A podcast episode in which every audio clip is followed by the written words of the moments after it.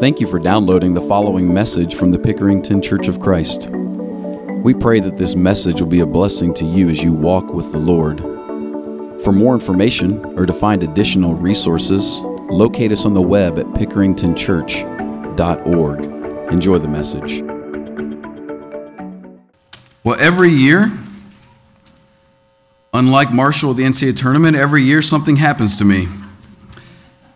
The state of Ohio asks me to do one thing every year. And every year it's the same thing. And it actually happens at the same time every year, over and over and over, ever since, probably the last 20 years or so. And that is to renew my car registration. You guys all know how to do that, right? They even send me a reminder now, which I love. You get the letter in the mail. It's like, would you like to do this by mail so you can skip going to the BMV, which always sounds like a great idea, right? Because, boy, that place is nothing short of 2 hours of waiting. So they send it me in the mail to remind me that I have this option. And every year, the same thing happens to me year after year. I get that piece of mail. I put it on my desk, and I look at it, and I think about it. I go on and do something else, and I see it the next day, and I think about it, and I do something else. And every day I would drive by, typically the BMV, and think, I should stop in today, swing in, just renew my registration real quick, and I'll do it tomorrow. Over and over I tell myself, I'm busy, I'll just do it tomorrow. And I repeat this until I find myself dodging police officers to not see that my tags are expired. And you might be wondering, why do I do that? This is year after year. I'm 35 years old now. Why do I do that? And you might be thinking, well, maybe he is super busy. Maybe he really actually doesn't have the actual minutes it takes to fill out a piece of paper and mail it in January so that he can get his tags back. Maybe you think that I don't have the actual minutes to do that, or I don't have time to stop in, and that's not really true. Or maybe you think I'm just a knucklehead with no discipline. That's probably closer to the truth. The reason I mismanage my time is the same reason people mismanage their money. It's the same reason people mismanage their relationships. It's the same reason people mismanage their health or mismanage their career, or mismanage their priorities. It's what psychologists call the scarcity mindset. Scarcity mindset. And the scarcity mindset goes like this, that whatever resource that you think you need, whatever the resource is, your mind is telling you, I don't have enough of it. That's called the scarcity mindset. And every person in this room is affected in some way, shape, or form, in some resource capacity with a scarcity mindset. It could be a scarcity of money. It could be scarcity of time.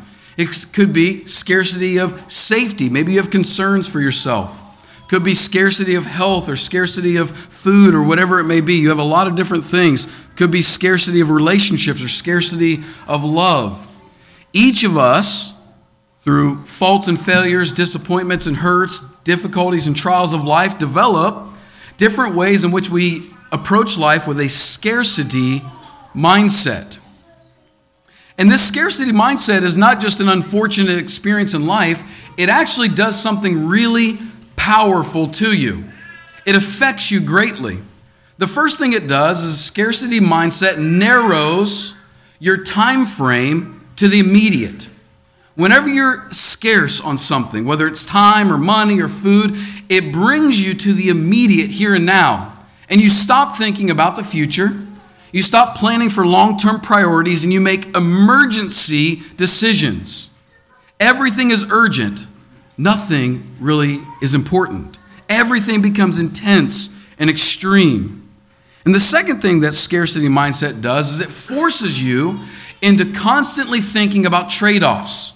Because if you're limited on your resource, if it's time or money or food or love or respect, whatever it may be, if you're limited on that resource, you're going to be backed into a corner of constantly making trade-offs. If I'm too busy to, if my time is too busy, I've got to make trade-offs. I'm not going to do this, I'm going to do that. If you have limited amount of money, you got to do this and not do that. You're always making trade-offs. But the thing that happens in scarcity mindset is not just focusing on the here and now or being backed into the corner of trade-offs.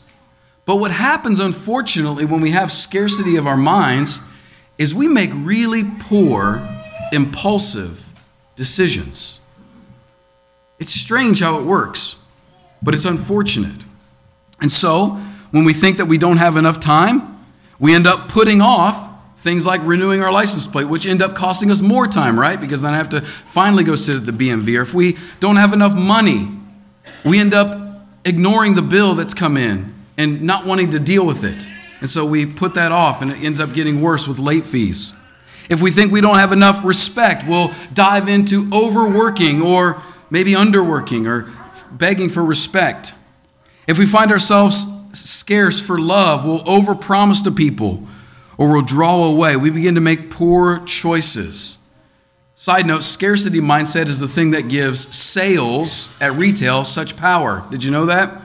The reason they put sales out there on a particular time, a particular place, is to drive you to this thought that if I don't buy this now, it will never be available again. That scarcity drives you into decisions. Another fun side note, scarcity mindset is what makes Family Feud so funny. They give scarcity of time, which makes people make really poor choices, and they give really funny answers because they can't think straight. It's kind of funny. So next time you watch Family Feud, you can think about scarcity. Sorry, I ruined it for you. But what makes scarcity worse and worse in your thinking is the more you feel demands upon you. The more you feel demands being placed upon you, the more scarcity takes hold and it gets worse. You know what this feels like? To be surrounded by people or surrounded by things that are constantly taking from you. Maybe it's surrounded by people and they're always wanting your time. Maybe you're at work and everyone's wanting 5 minutes of your time and it gets frustrating, right? You start to just want to hold on to your time and get people away from you. Or maybe it's bills piling up in your house and there are all these demands placed upon your money and you start to just get into worse and worse thinking. You see, the more we feel like demands are placed upon us, the more our scarcity thinking increases. Now, why would I tell you all of this? Here's why. Because I'm trying to drill down into the very center of why we don't give liberally to God. Why don't we? And it comes back to scarcity. And there's two things that really drive this. The first one is this, that we might have a belief that we don't have enough to give to God. That we are limited in our resources, our finances, and we don't have the ability to give to God. And the second reason is this, not just that we don't have enough, but I'm troubled by the second reason also, that we have a belief that God is just another taker in our life and not a giver. You see, when you view God as a taker, not a giver, you will view your money from a scarcity mindset that you've got to hoard and hold on to and not be willing to give. Our text today is going to dismantle, destroy the thinking that both A, you don't have enough because the Bible says you do, and two, B, that God is just a taker because that's not who he is. So I want to work on both of those. Let's start with the first one is this. The first thing for us to become generous people, for us to become these people who are willing to share and willing to give, we've got to understand, first of all, God's principle. You see there in our passage in verse 6, he lays out this eternal principle. He says, you know this principle. The point is this. Whoever sows sparingly will reap sparingly. Whoever sows bountifully will reap bountifully. And the principle is this, that what you sow is what you're going to reap back. If you sow sparingly, you will reap back sparingly. But the principle is this. If you sow bountifully, you will reap bountifully.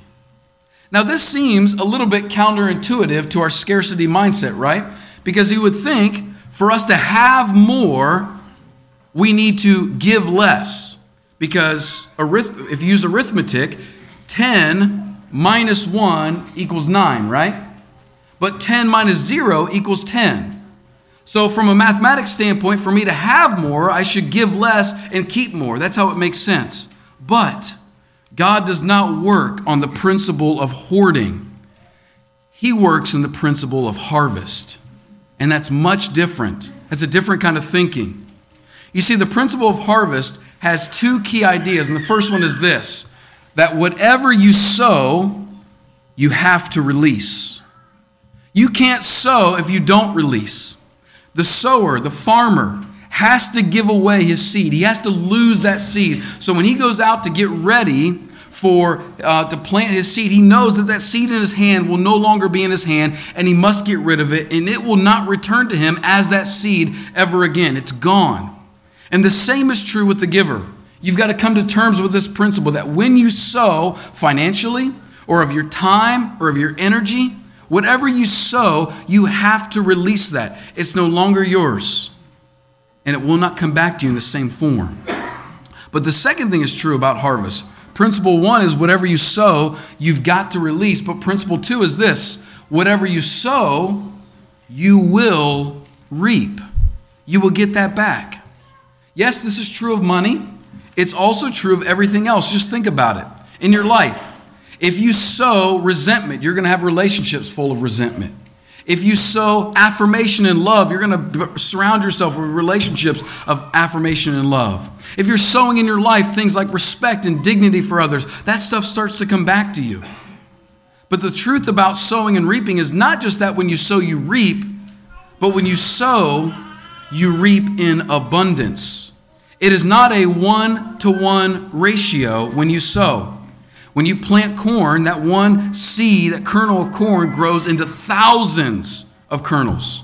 When you sow that one seed of a tomato plant, it brings forth many tomatoes.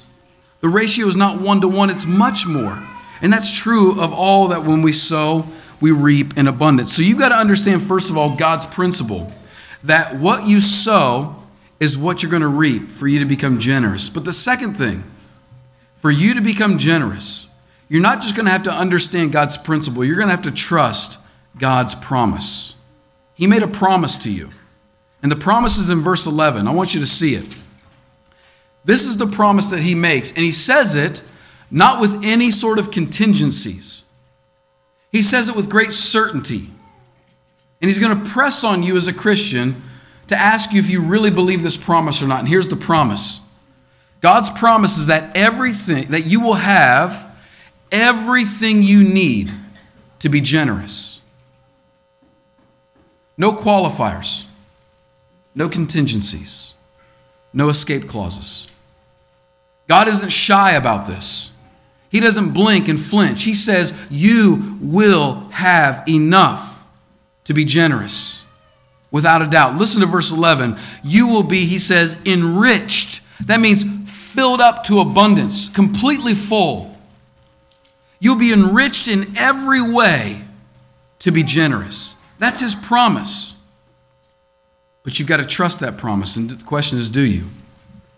Now, God doesn't just leave you hanging there with his big, bold promise saying, I want you to believe me. He actually gives you reasons to trust him. This text is going to show you. It starts with, first of all, here's the first reason to trust him. He says his power. Go back with me to verse 8. Listen what he says.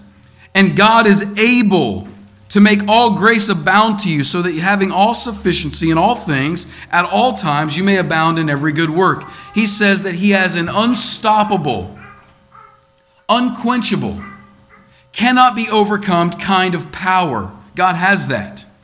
You see, he has the kind of power that can make all grace. Now, word grace is referring to the earthly blessings that it takes to be generous. The actual earthly blessings, yes, the money it takes, yes, the time it takes, yes, the other resources that it takes to be generous. He says that he has the power and the ability to make all the grace that you need, all the earthly blessings, abound in abundant supply. He says you have all sufficiency for all things at all times. In fact, in this short passage, the word all and the word every is used 8 times. He wants you to know that you have everything, all things, at all times, for all good works for you to be able to do. He makes that available to you because he has that kind of power. But the second reason he wants you to trust him is this, that he offers you some proof. Look down in verse 10. In verse 10, he's going to anchor back to this ancient truth, which is this, that it is God who supplies the seed to the sower, and it is God who takes that seed and makes it into the bread for the consumer. He's saying, don't you remember? Where did the very first seed come from? If you're going to plant a garden this year at your house, or if you're going to just plant something, flowers, where are you going to get that seed? Are you going to make it in your kitchen? Create it? In fact, even in the times in which we live today where we have genetically modified foods, the people who make genetically modified foods and seeds don't make their own seeds. They plant plants into the ground and they modify those plants. And when those plants grow, they harvest seeds. Nobody makes seeds. Nobody. It's God who provided the seed. And he takes that seed and he allows it to be turned into bread for the consumer. Seeds we don't create. We harvest them. And God provided the first seed. He put it into the earth. He created the laws of reaping and sowing. He created the system that upholds this year after year after year, season after season for this to happen. God did this. He is the giver, the ultimate giver. You see, giving is the first and most frequent act you see God doing in his existence.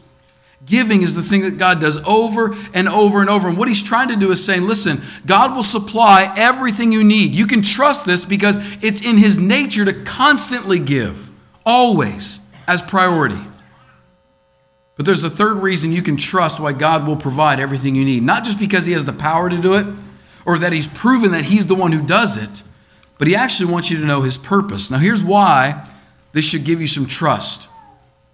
What does God provide us all of this enrichment for? Why does God promise to give us abundance and enriching us? What does he promise all this for? Look in verse 8. God is able to make all grace abound to you so that having all sufficiency, all things at all times, you may abound in every good work. God flows massive amounts of resources to those who are willing to do good work. Look down in verse 10. He who supplies seed to the sower and bread for food will supply, now listen to this phrase, and multiply your seed. God is going to multiply, not 1 plus 1, but 5 times 5 and 10 times 10. He's going to multiply your seed for what reason? For sowing. For sowing.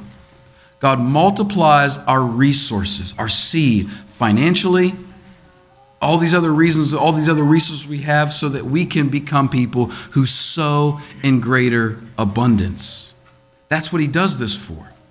You see, God gives all that we need and beyond so that we can abound in good works and be people who are bountiful in our sowing. That's what he does, and he promises to enrich us and all that we would need to become generous people.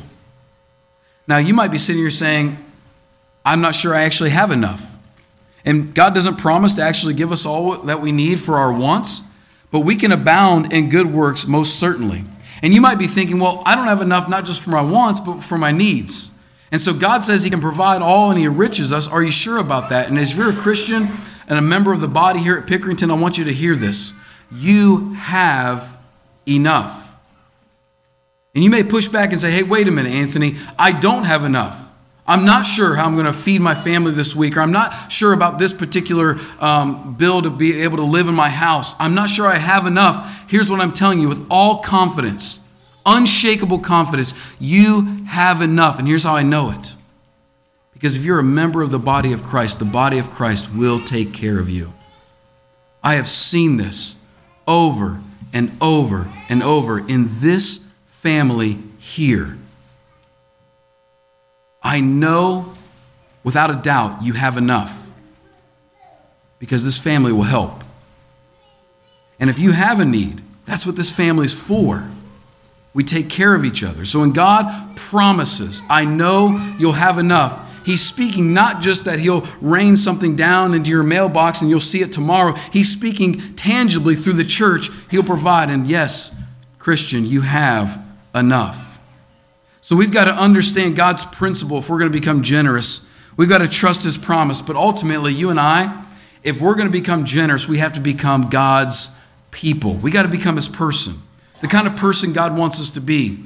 And there's two things that shape God's person.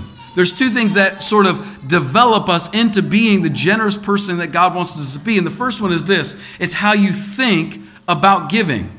It's what you think about giving. What do you think about giving?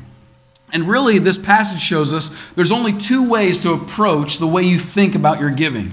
In verse 6 and verse 7, he says this, each one must give as he has decided in his heart, not reluctantly or under compulsion, but as a cheerful giver.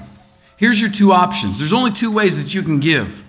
Option one is this. You give because God is a taker. So you come to church and you're a Christian, you're under this obligation. You say, okay, listen, I know the tax of what it takes to be a Christian. So I show up and I know I got to put something in the plate, and God has this expectation on me. He demands my prayers. He demands my Bible readings. He demands some time of service. He demands that I show up and hear and worship. And he also demands that when I'm here, I give money, because he's a taker. And people who give because God is a taker give reluctantly and under compulsion. And people that view God as just a taker of their stuff give this way. But when we think this way, we'll never become the kind of generous person God wants us to be. The other option is this. He calls it a cheerful giver. We give because God is the first giver. That word cheerful, yes, it does mean happy. Literally means just to be a happy person, to be excited about it. It actually invokes this idea of being ready to give because you're already prepared to do so. There's not this reluctance or this worry like, will I have enough? It's that you have abundant supply, and out of your supply, you are so excited because you've dedicated that part of your supply to be able to contribute to something. It's the difference between having money to buy a car and borrowing too much money to buy a car. You know that feeling when you're standing in the car lot and you're like, oh man, I really want this car, but I'm really not sure I should buy it. And you got this like, okay, I'll sign, and you sign, that next 60 months, that money's going to, be coming out of your bank account, and you're like worried about it. That's not a cheerful giver. But that person who's worked hard and saved up and, they've got this money, they say, okay, I'm ready to buy this because I've got enough money to buy this. That's a cheerful person, an eager person. Cheerful giving is based upon you being blessed, and it's being excited to share. And you and I have to really challenge ourselves the way we think about giving. Do we give because God is just a taker, or do we give because he's a giver? Now, the second thing you got to think about when it takes to become God's person is not just how you think about giving, but also what you hope to receive. What do you hope to receive? Now, when you go back to this principle, what you reap is what you sow is what you reap. Sow sparingly, you reap sparingly. Sow bountifully, you reap bountifully. What do you hope to receive when you think about that principle? You see, people have misused this passage for years. Let me try to draw an illustration with my words of what this looks like. Typically, how people see this is they see themselves sort of at the top of a circle. And they're standing there, they've got their money. And if they give their money to all of God's work, that God will give back to them more money. And they apply this principle. If you sow sparingly, you'll reap sparingly. So if I give a little, God will give me back a little. But if I give a lot, God will give me a lot. And what they're hoping to receive is sort of an increase on their investment, right? A return on their investment. You give and you give money, and in return, God gives you the money. And the problem with that is you are at the center of that analogy. You are the creator of the seed, the supplier of the seed, and you invest that seed in hopes that it will return more to you. And in that scenario, you take all the risk and you want all the reward. I mean, that's how it works like in your investments for retirement. The money is in your possession and you say, okay, where am I going to put this? Because I want it to bring me a greater return than what I've put in. And we view sometimes God in that way. So we say, I'd like for my wealth to increase. So God says, if I sow abundantly, he's going to bring back more. But there's a different way to think about that. Because when you read this passage, he says, he who sows bountifully will reap bountifully. Don't forget sower. Where does that seed first come from? That sower did not create his seed, did he? That sower did not make her own seed. That sower has to receive seed. And so think about it this way. God is actually at the very top. And he pours abundant blessings upon you. Now you as the farmer have a choice. You've got abundant blessings. You've got things from God. What are you going to do with it? Are you going to sow with what God has given you reluctantly, sparingly, seeking to keep back as much as you can? That's what it means to spare. If I ask you to spare my life, I'm asking you, can I keep it? So when he says, when you sow sparingly, what you're asking is, can I keep it? But when you sow sparingly, he says you reap sparingly. But when you sow bountifully, you reap bountifully. And he says when we sow out of abundance, there comes a return. And there's two kinds of return. The first one is that gratitude from your giving flows back to God. Verse 11 says, when you sow generously, when you share generously, there's a great amount of gratitude that flows back to God. But the second thing he says is your harvest increases. Look down at verse 10. He says, he will multiply your seed for sowing, and he will increase the harvest of your righteousness. You will be enriched. You will abound in grace. You will have everything that you could ever need to participate in the generous life that God wants you to live. No, God does not promise millions upon millions so you can indulge in the desires of your wants. That's not what he promises. But for a heart that aligns with the greatness of God's wonderful mercy, for someone that aligns with that and says, I want to participate in the joy of giving, God says, I will bring abundance upon you, and I will enrich you to be the most generous giver you could ever be. And when you do that, he says, you'll have a harvest of righteousness. Now, in that model, the risk actually belongs to God, doesn't it? He's the one that gives the seed. The risk is all God's, but the reward is all yours. And that's the essence of the gospel, that the risk is all God's, that he said, while we were still sinners, Christ came to die for the ungodly, not the godly, that while we were lost and afraid, that we were gone and seeking our own way, God came in the form of Jesus and said, I'll demonstrate my love for you. I'll come for you. I'll show you that you're mine, and I'll invest in you, and I'll supply you with everything you need before you're responsible, before I can trust you, to show you that I'll never, ever stop supplying. And when you see that risk that God took and the great reward that you have because of what he was willing to do for you, it brings you into a line with what's true about this life. You see, I think sometimes if I had this long rope. A friend of mine sent me this video this week from Francis Chan, preacher in San Francisco, has this long white rope. And it goes, if you could picture from one wall to the other, a white rope. And that's like eternity. And on one tip of the rope, there's a little red spot. And he said that red spot represents your life. But that white rope represents eternity. And sometimes we live thinking that all that matters is to have as much as we possibly can in just that little red spot, and not think about the whole rope. You see, the way we live now, the way we invest now, the way we're generous now, shapes how we live for eternity. Will you wake up, believer in Christ, to the reality that eternal things matter most? That indulging in the pleasures of this life don't actually bring you the things that you really want, but actually investing into significance, into eternity, brings you the kind of joy and the kind of peace that you've always looked for. Because that's exactly what Jesus Christ invested into, your eternity, so that you could be his. And if that's something that you need, if you need to be recalibrated to his love, we're going to sing this song. We're available now. We're available always. Let's stand and sing.